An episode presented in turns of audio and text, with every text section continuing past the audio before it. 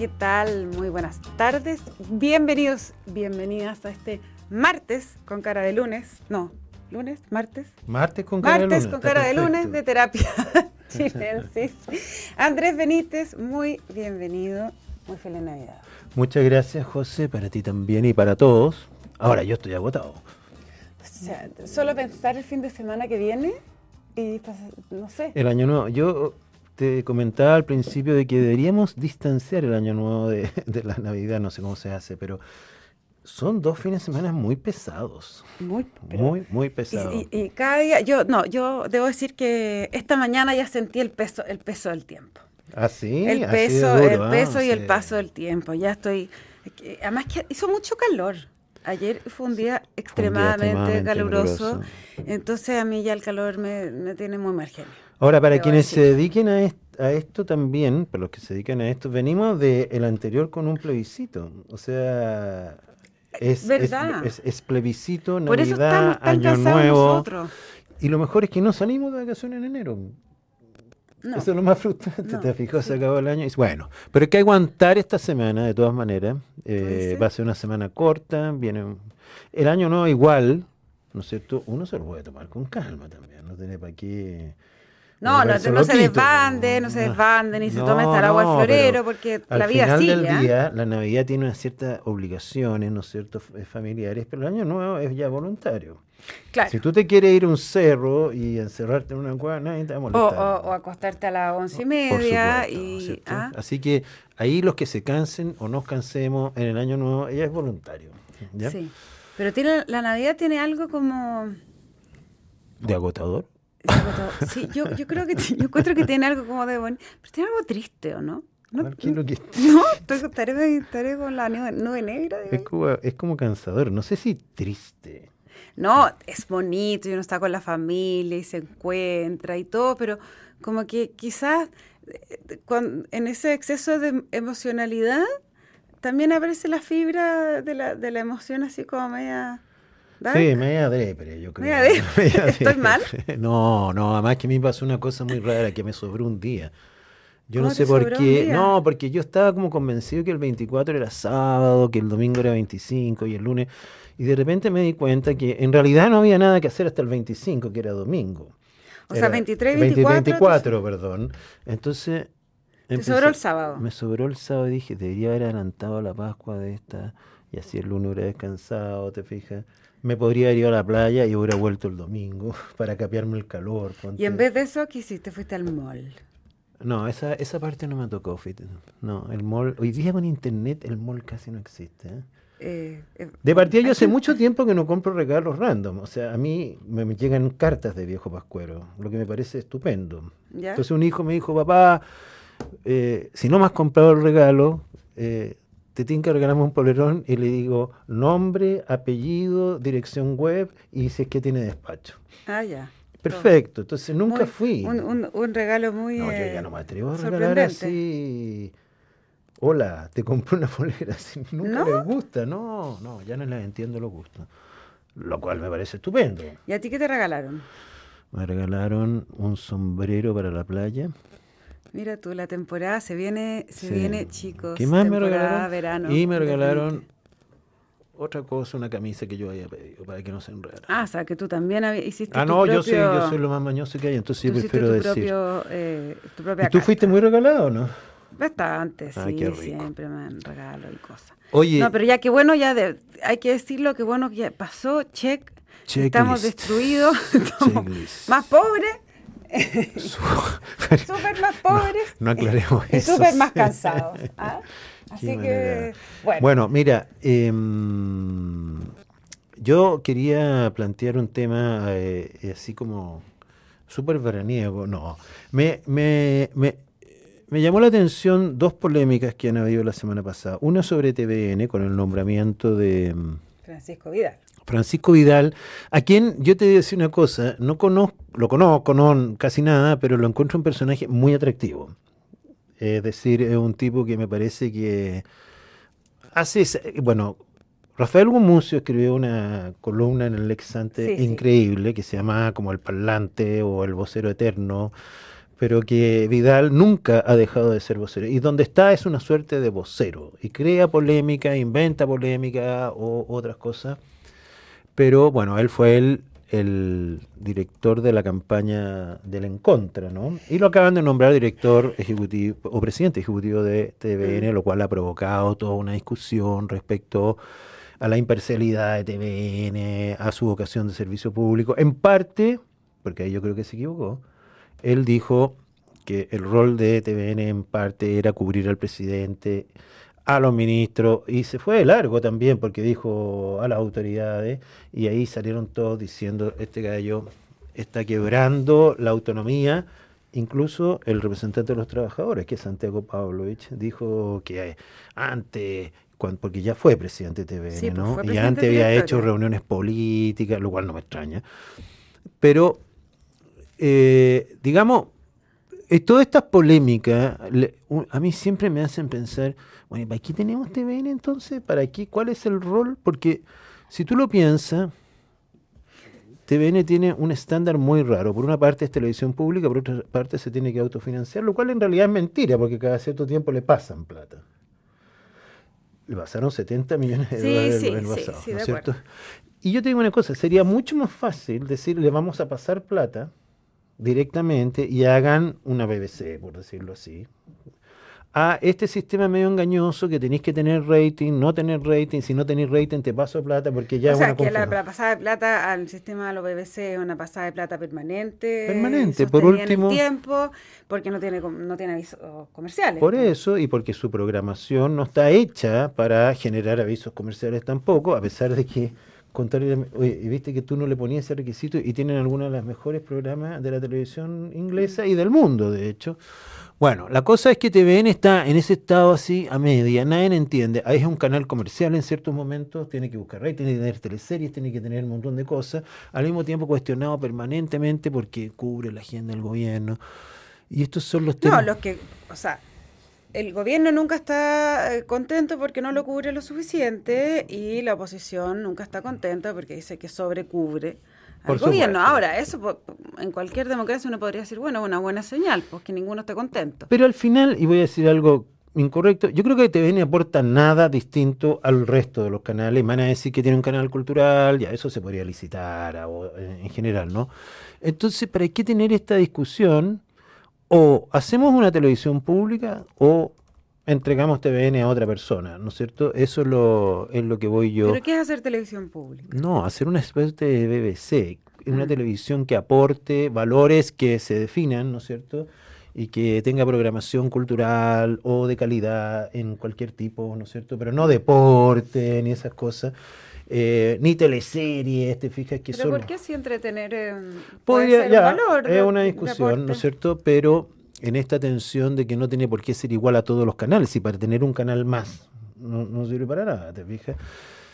Pero, pero siento que son cosas que se han ido quedando. TVN le cuesta plata a los chilenos, igual, ¿no es cierto? Eh, y de alguna manera cuando suceden estas cosas y se generan polémicas, como el nombramiento de Francisco Vidal, que tampoco fue estético que el hombre que dirigió la campaña en contra pasara a ser presidente de TVN, ¿no? Un poquito.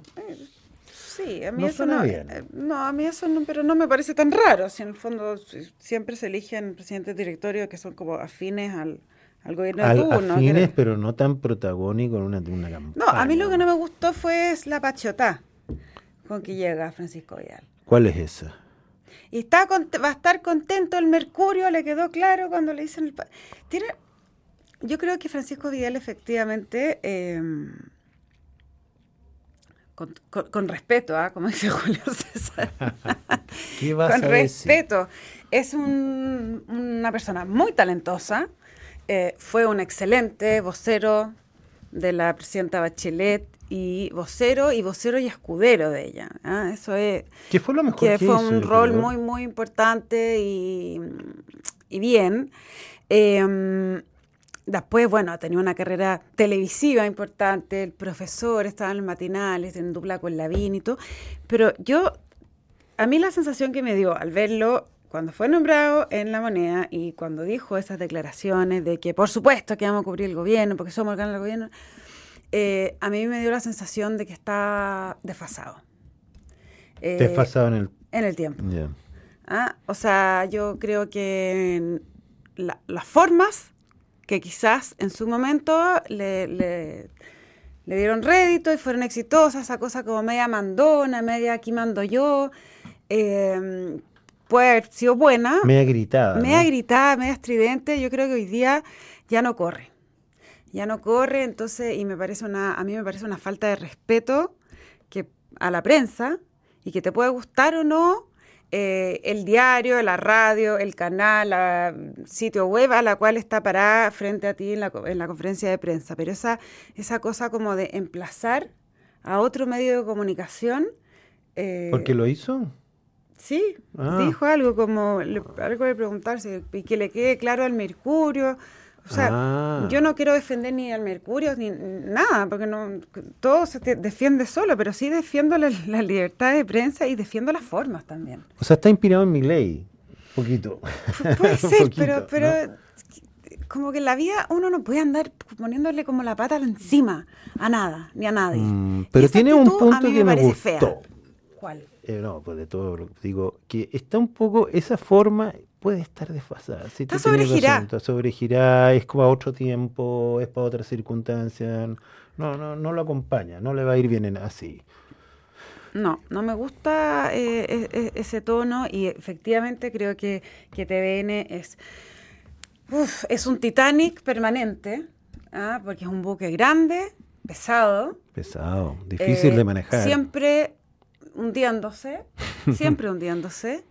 Eh, y que nadie Ha, encontrado la fórmula para poder eh, salir, de, salir de eso. Para ser justo con TVN, el problema es que es una industria que está muy complicada, o sea, no es solo TVN, ¿no es cierto? A mm. TVN le está yendo peor que el resto, en términos de rating al menos, ¿no es cierto?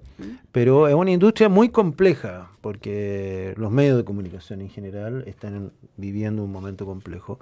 Entonces tampoco es que sea fácil la tarea de TVN, y no es que a los otros les vaya increíble y a ellos mal. Entonces ahí hay un punto. La segunda... Mira, la, frase que dijo textual Francisco Vidal fue, Ahora, mi criterio, sea presidente de izquierda, centro, derecha, por definición la televisión pública debe cubrir ni más ni menos que al jefe de Estado. Que Canal 13 elija, que Mega elija, que Televisión elija, pero para mí la voz del presidente, la voz del presidente del Senado. La voz del presidente de la Cámara, del presidente de la Corte Suprema, del Contralor, del Fiscal, son institucionales y la televisión pública debe cubrirlas. ¿Le quedó claro al Mercurio? Esa fue la culpa. Ah. Entonces, con esa, a ver, con esa lógica entonces, eh, el periodismo que hace eh, el canal que él preside eh, no va a fiscalizar a ninguno de estos poderes, no fiscaliza al presidente, no fiscaliza al contralor, no fiscaliza al presidente de la Cámara, ni a los jueces, ni a los fiscales porque los tiene que cubrir porque son del gobierno. Entonces, a mí me parece que tiene una confusión estructural. Para eso el Senado tiene un canal. y el Poder Judicial también transmite cosas. Pero, es un canal público, entonces a mí me parece que deja al Departamento de Prensa, al menos, en una posición bastante incómoda de, eh, de definir. Está como dejando sin pega a la vocera, además, a la Camila Vallejo. Ella es la que está encargada de, por lo menos, la voz del presidente. La voz del presidente eh, la transmite ella, pero él, sí, sí, si él está diciendo claramente que el canal público va a ser una caja de resonancia de instituciones, eh, o sea, institucionales más bien, eh, chuta. Claro, ahí yo creo que deberíamos pasar a pensar lo que dices tú, si tiene o no sentido tener una televisión pública. ¿Ah? Oye, y el otro mm, tema que me molestó, esperando con las molestias, tú comprendes. Yo también estoy muy margenio, me mira, sepan es disculpar. ¿ah? Es eh, pasado el, plebiscito, eh, ¿sabes qué? Yo creo que no aguantamos un año eh, discutiendo quién es el candidato, si Bachelet es candidata, si a la derecha va a llevar eh, un candidato o dos. Yo entiendo que este año hay elecciones municipales y que las elecciones municipales son o eran un gran predictor de la presidencial, pero ya quedan dos años para la presidencial. Pero lo que eh, a mí me imagino que el mensaje también del, del, plebiscito pasado fue decir, y todo el mundo ha dicho, oye, no solo congelemos la discusión constitucional, sino que congelemos toda esta discusión y, hagamos la pega, ¿no es cierto? No me quiero poner fome, pero la pega tiene muchos componentes. Hay una reforma fiscal, hay una reforma eh, de pensiones, está la ISAPRES que se pueden morir mañana, no tengo idea. Y cuando uno empieza a ver que los políticos empiezan a decir, oye, eh, eh, la derecha debería llevar uno o dos candidatos. O sea, como que, como que ya no. Yo, yo siento que este año deberíamos poner en congelador eso al menos los primeros meses, ¿no es cierto? Y dedicarnos a hacer la pena. Sería, pero sería, ya que sería difícil. Poner en, eh, ponerse en congelador la especulación presidencial. Sí, no, es que está bien, todo el mundo puede hablar de eso, pero nosotros no hablemos más de eso. O sea, yo le digo, hay que llamar... A nosotros como medio, como dices medio, tú. Hasta como vida, no vamos a hablar de esto. No, no, pero no caer en este juego de como que ahora, lo que, mira, lo que te quiero transmitir es como que ahora el principal evento fuera las próximas elecciones presidenciales, no ah. lo es. el, ahora hay otros eventos muy importantes que tienen que suceder. Porque si nos ponemos a hablar a las elecciones de las próximas elecciones presidenciales, entonces congelemos el país, da lo mismo, todo es pero, pero, ¿por qué? pero si yo te pregunto, ¿por qué tú crees que se da ese fenómeno de que estamos todo el rato hablando de elecciones presidenciales? buscando lo están hablando los políticos, por lo menos. Yo te digo una cosa, durante mucho tiempo, incluso antes del plebiscito, nadie hablaba de la constitución. Lo que pasa es que tuvimos que ir a votar. Pero porque la constitución es distinta. No, no, está bien, pero los políticos, el sector político y a quienes nos interesa la política y el, no sé, ese tema, está bien, pero la gente estaba en otra. La gente no hablaba, nunca yo vi una conversación durante el año que se refiriera a la, constitución. Nunca llegué a una casa, me dijeron, oye, eh, qué increíble que se votó el artículo no sé cuánto, ni incluso en los momentos más álgidos, cuando decían que se iba a eliminar. Pero, eh, ¿ah? pero el punto que te hago es que eh, algo pasa con el tema presidencial que siempre está arriba de la mesa, que es distinta de otra elección. O sea, no tiene nada de sexy ni atractivo conversar eh, en una sobremesa sobre la constituyente, a menos que tus contertulios sean puros abogados constitucionalistas. Pero, eh, a ver, uno... Eh, en la semana pasada, por ejemplo, tres, cuatro personas me han preguntado, ¿pero es verdad que va a ir de nuevo Michelle Bachelet y Sebastián Piñera? ¿Pero tú crees que si va Michelle Bachelet, Sebastián Piñera se va a aguantar o no se va a aguantar? O sea, hay algo que tiene la... hay algo sexy, ¿no sobre en, eh, todo eso. y hay algo destituyente también. ¿Qué significa eso? Que nos carga lo que hay. En general, yo no estoy hablando, no estoy hablando de mí ni de este gobierno. Como que hay una sensación de que siempre se quiere cambiar, cambiar, cambiar a lo que porque te eligen para cambiarte. En el gobierno de Sebastián Piñera también se hablaba todo el rato de que quién iban a ser los candidatos de uno y otro lado. O sea, pero yo creo que esa es la desconexión que hay entre la elite y la gente, eh, ¿no es cierto? Y llamo a elite a la gente que le gustan estos temas. Porque es cierto que si tú me preguntas a mí, oye, eh, Bachelet a postular de nuevo, yo diría, mira, primero no sé, Nadie sabe. Dos, lo encuentro laterísimo. ¿Te fijas? O sea, ya ni Piñera ni Bachelet, lo encuentro que además sería un fracaso para este país ya horroroso. Em, y, pero yo creo que es un deber, a lo mejor estoy poniendo moralista, pero está bien. Hay temas sexy, hay temas importantes. Este es solo sexy. Este de quién va a ser presidente, porque hoy día no podemos decir nada. La experiencia nos dice, me acuerdo siempre Lavín en sus eternas incursiones, ¿no es cierto? Decía la última vez que fue casi candidato y que perdió con Cas, ¿no? Sí. ¿Ya?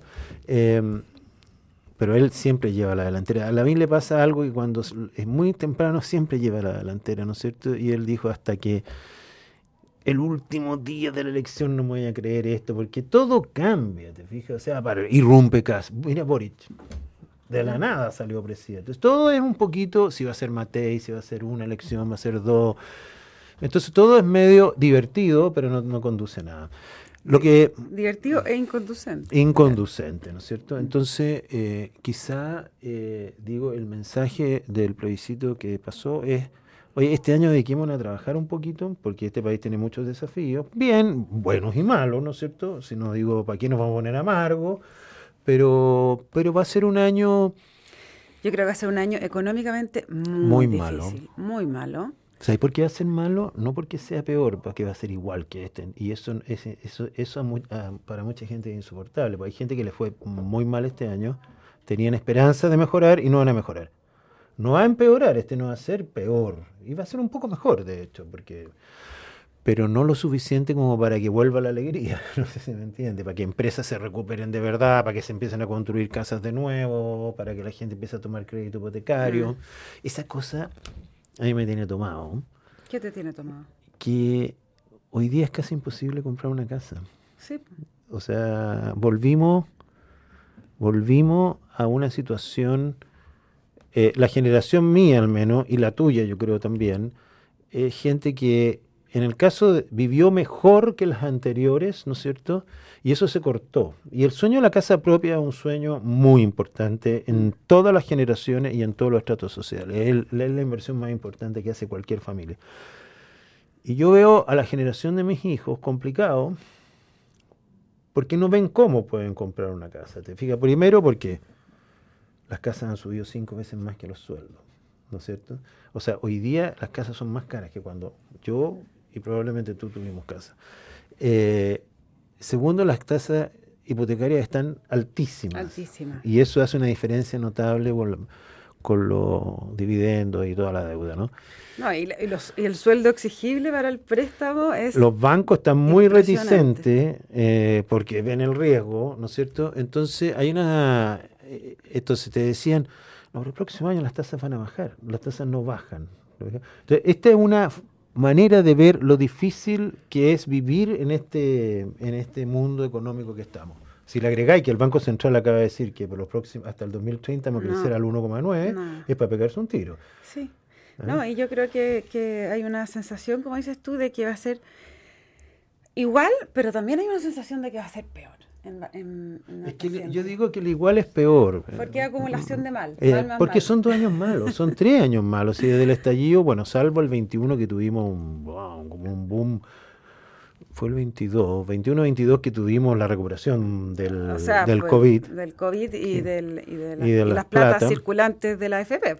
Sí, va a ser un año duro, va a ser un año duro eh, por acumulación, mm. ¿no es cierto? Y y, uno como que ya quiere que las cosas sean mejores, ¿o no? Queremos, queremos que esté eh, despejado. Despejado. Bueno, por suerte vamos a estar despejados de algunos temas como la constitución, ¿no es cierto? Ahora, cosas buenas, y a mí me tienen entusiasmado, que pasaron este año, es que llovió.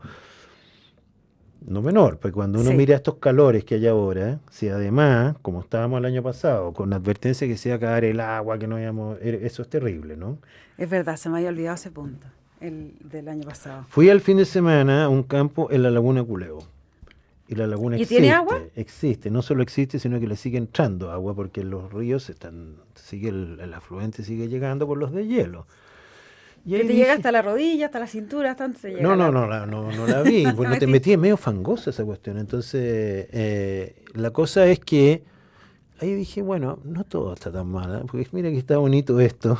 Mire qué bien. Ustedes deberían hacer todos como Andrés Benítez, sacar una libretita ahora y anotar, ir a, ir a buscar en los, eh, escondites más recónditos de su cabeza cuáles han sido las cosas buenas. Los panamericanos. Los panamericanos, el FIU. ¿ah? ¿Viste? El FIU. El pajarito, porque tenía todo el mundo ah, fascinado. ¿Viste? No, sí, yo creo que eh, sumando y restando, estamos dejando un año, yo diría, malo económicamente. Bueno, cerramos este proceso constitucional que fue malo porque perdimos mucho tiempo, ¿ya? pero lo cerramos. Por lo tanto, hay cosas que podrían venir un poquito mejor, ¿no? Mira qué bien. Con ese, con ese optimismo eh, se, se, nos va acabando este programa de día martes. yo, yo, algo optimista, yo pensé, yo hace un rato mientras me escuchaba a mí misma, decía, oh, estoy deprimiendo a toda la gente. Así que qué bueno, Andrés. No, pero ahora viene el verano. Que pudimos terminar. Sí, viene el verano. La gente... Viene el año nuevo, el, fin de semana, tómeselo con calma. Tome, con calma. ¿ah? Tome, y tómeselo, con calma. las dos cosas. Y bueno, nosotros nos encontramos mañana porque tenemos todavía esta semana desafiante por delante, última semana de este 2023. Les cuento que la transformación digital de tu empresa nunca estuvo en mejores manos. En Sonda desarrollan tecnologías que transforman tu negocio y tu vida, innovando e integrando soluciones que potencian y agilizan tus operaciones. Descubre más en sonda.com. Sonda Make It Easy.